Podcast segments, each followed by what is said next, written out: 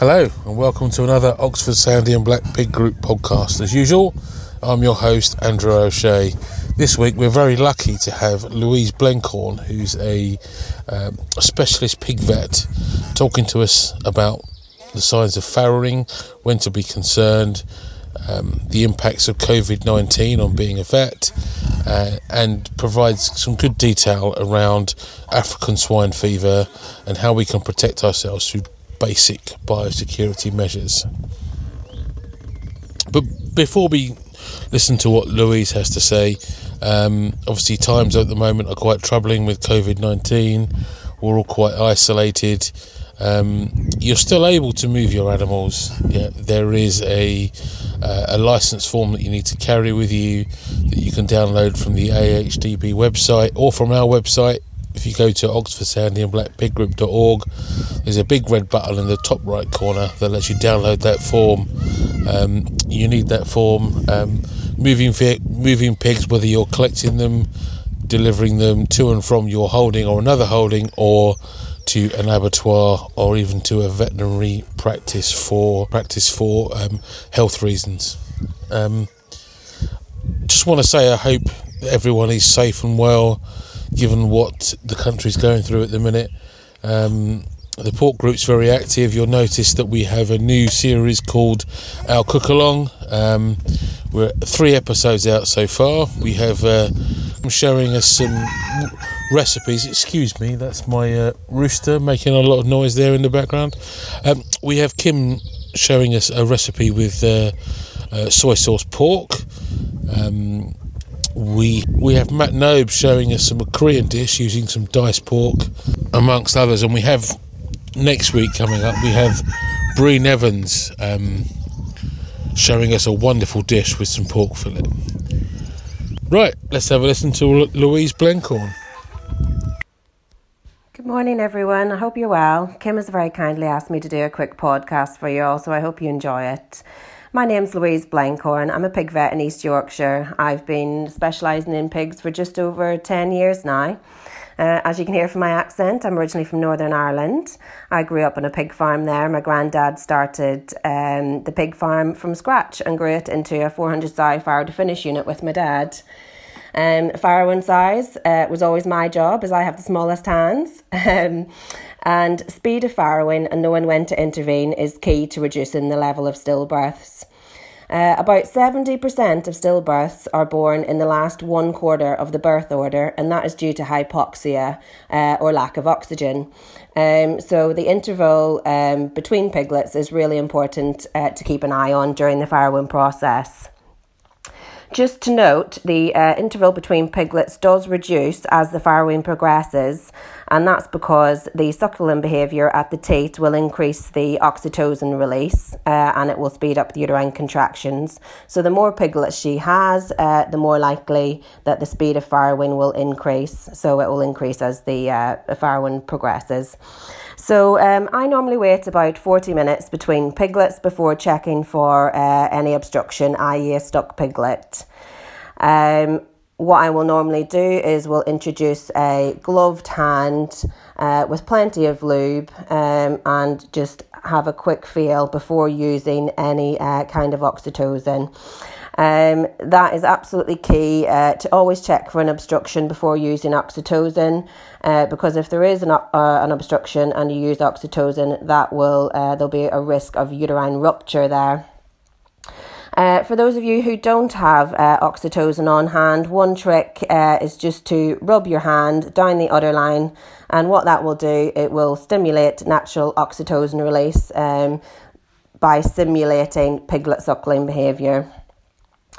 Uh, one of the things to ensure the speed of farrowing is to make sure that your sow is in the correct body condition at the point of farrowing. Uh, over fat sows or older size generally have a slower farrowing process and as such will have a higher level of stillbirths. Um, overfeeding the sow before she farrows can also increase the risk of uh, a disease called MMA. So MMA stands for mastitis, metritis, and agalactia.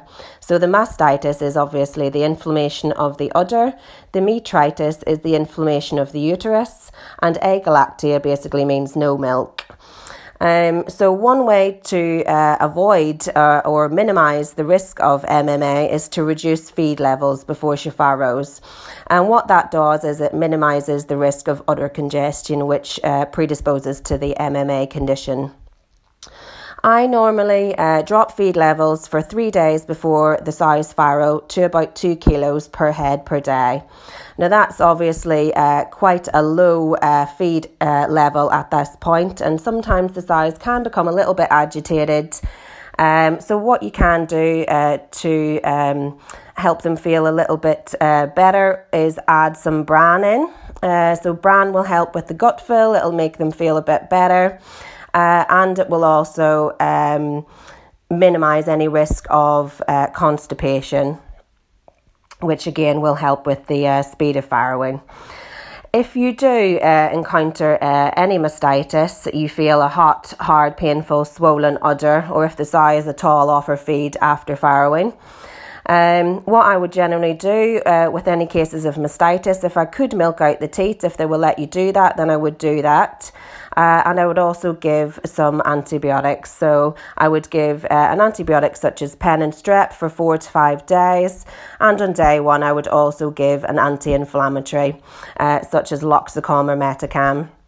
It's important to uh, get the inflammation out of the udder and also get the uh, sow feeling a little bit better and uh, and eating well. Now, uh, sometimes with these cases, as I said, the agalactia means no milk, uh, and it's important that the piglets obviously get adequate uh, nutrition and colostrum intake. So, there might actually be a need to use oxytocin in the cases of uh, MMA as well.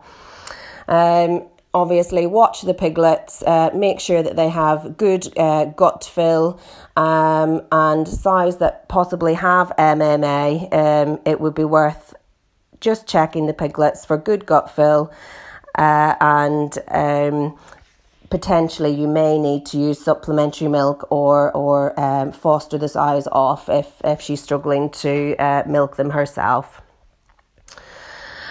So, a successful farrowing is just one of the challenges uh, that we face rearing pigs. Um, there are many others to mention, uh, particularly at the moment, obviously, with the COVID 19.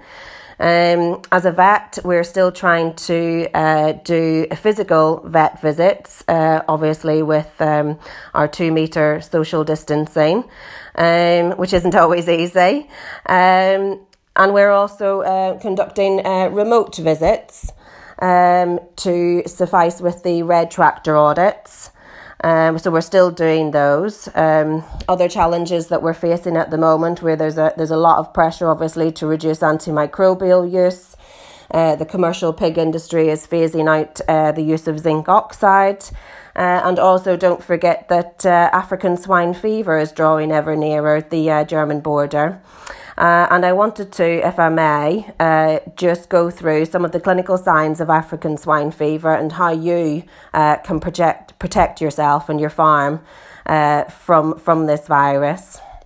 So, African swine fever is a viral disease um, affecting pigs.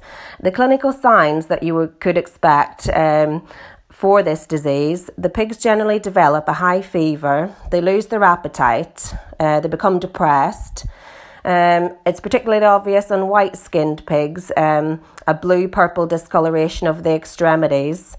Uh, you may also see discrete hemorrhages in the skin, especially around the ears and the flanks. Because of the fever, they tend to shiver, they might huddle, uh, and you might see some abnormal breathing, uh, possibly with a cough. Within a few days, unfortunately, they do become comatose uh, and die. Um, pregnant sows can abort, um, and usually the disease spreads around the unit within days, days to weeks. Uh, the virus is spread usually uh, pig to pig via direct contact or via pigs coming into contact with infected pork products. Uh, unfortunately, African swine fever virus is not killed by cooking, by curing, or by freezing meat. Uh, it will survive all those um, processes, uh, which is why it's so important um, not to feed kitchen waste to pigs. Uh, now, obviously, that all sounds very scary, and African swine fever is a notifiable disease, so if you suspect it, you must report it to DEFRA. Um, there is no currently licensed vaccine in the UK. Obviously, trials are undergoing around uh, around the world with that. Um, but there is some good news, uh, and the good news is that African swine fever is not respiratory spread. So if it comes onto your unit, it has walked onto your unit uh, with a pig, or with a person, with an infected piece of equipment. Um, so the good news is that this means that you can protect yourself with good biosecurity. And this is something that we need to think about doing now, not waiting until African swine fever is confirmed in the UK. And this is because the NPA did a, a, quite a nice forecasting model on how long it would take us to diagnose African swine fever from the point of it entering the UK. And their estimate was uh, 40 days, which I found quite frightening. Um, that it would take us 40 days to actually diagnose it from the point of it of it getting here because during that 40 days there would be a tremendous amount of vehicle movements and pig movements so the key is uh, get good at biosecurity and get good at it now uh, we need to be very proactive about uh, about this approach. Um, I could go on forever, and I very much just touched on a few topical issues, uh, but I hope you find my podcast beneficial. I'm going to be putting together some um, online interactive training sessions over the coming weeks, uh, so keep a lookout for those. Um, I hope you've enjoyed it. Uh, take care and stay safe. Well, I'm sure you all agree that was a fantastic podcast there from Louise, um, a, a, big vet specialist. Um, lots of useful information that we can use, um, especially when it comes to our farrowings. Well, thank you very much for tuning in again to another podcast. Until next time, I've been Andrew O'Shea. Keep safe and happy pig keeping.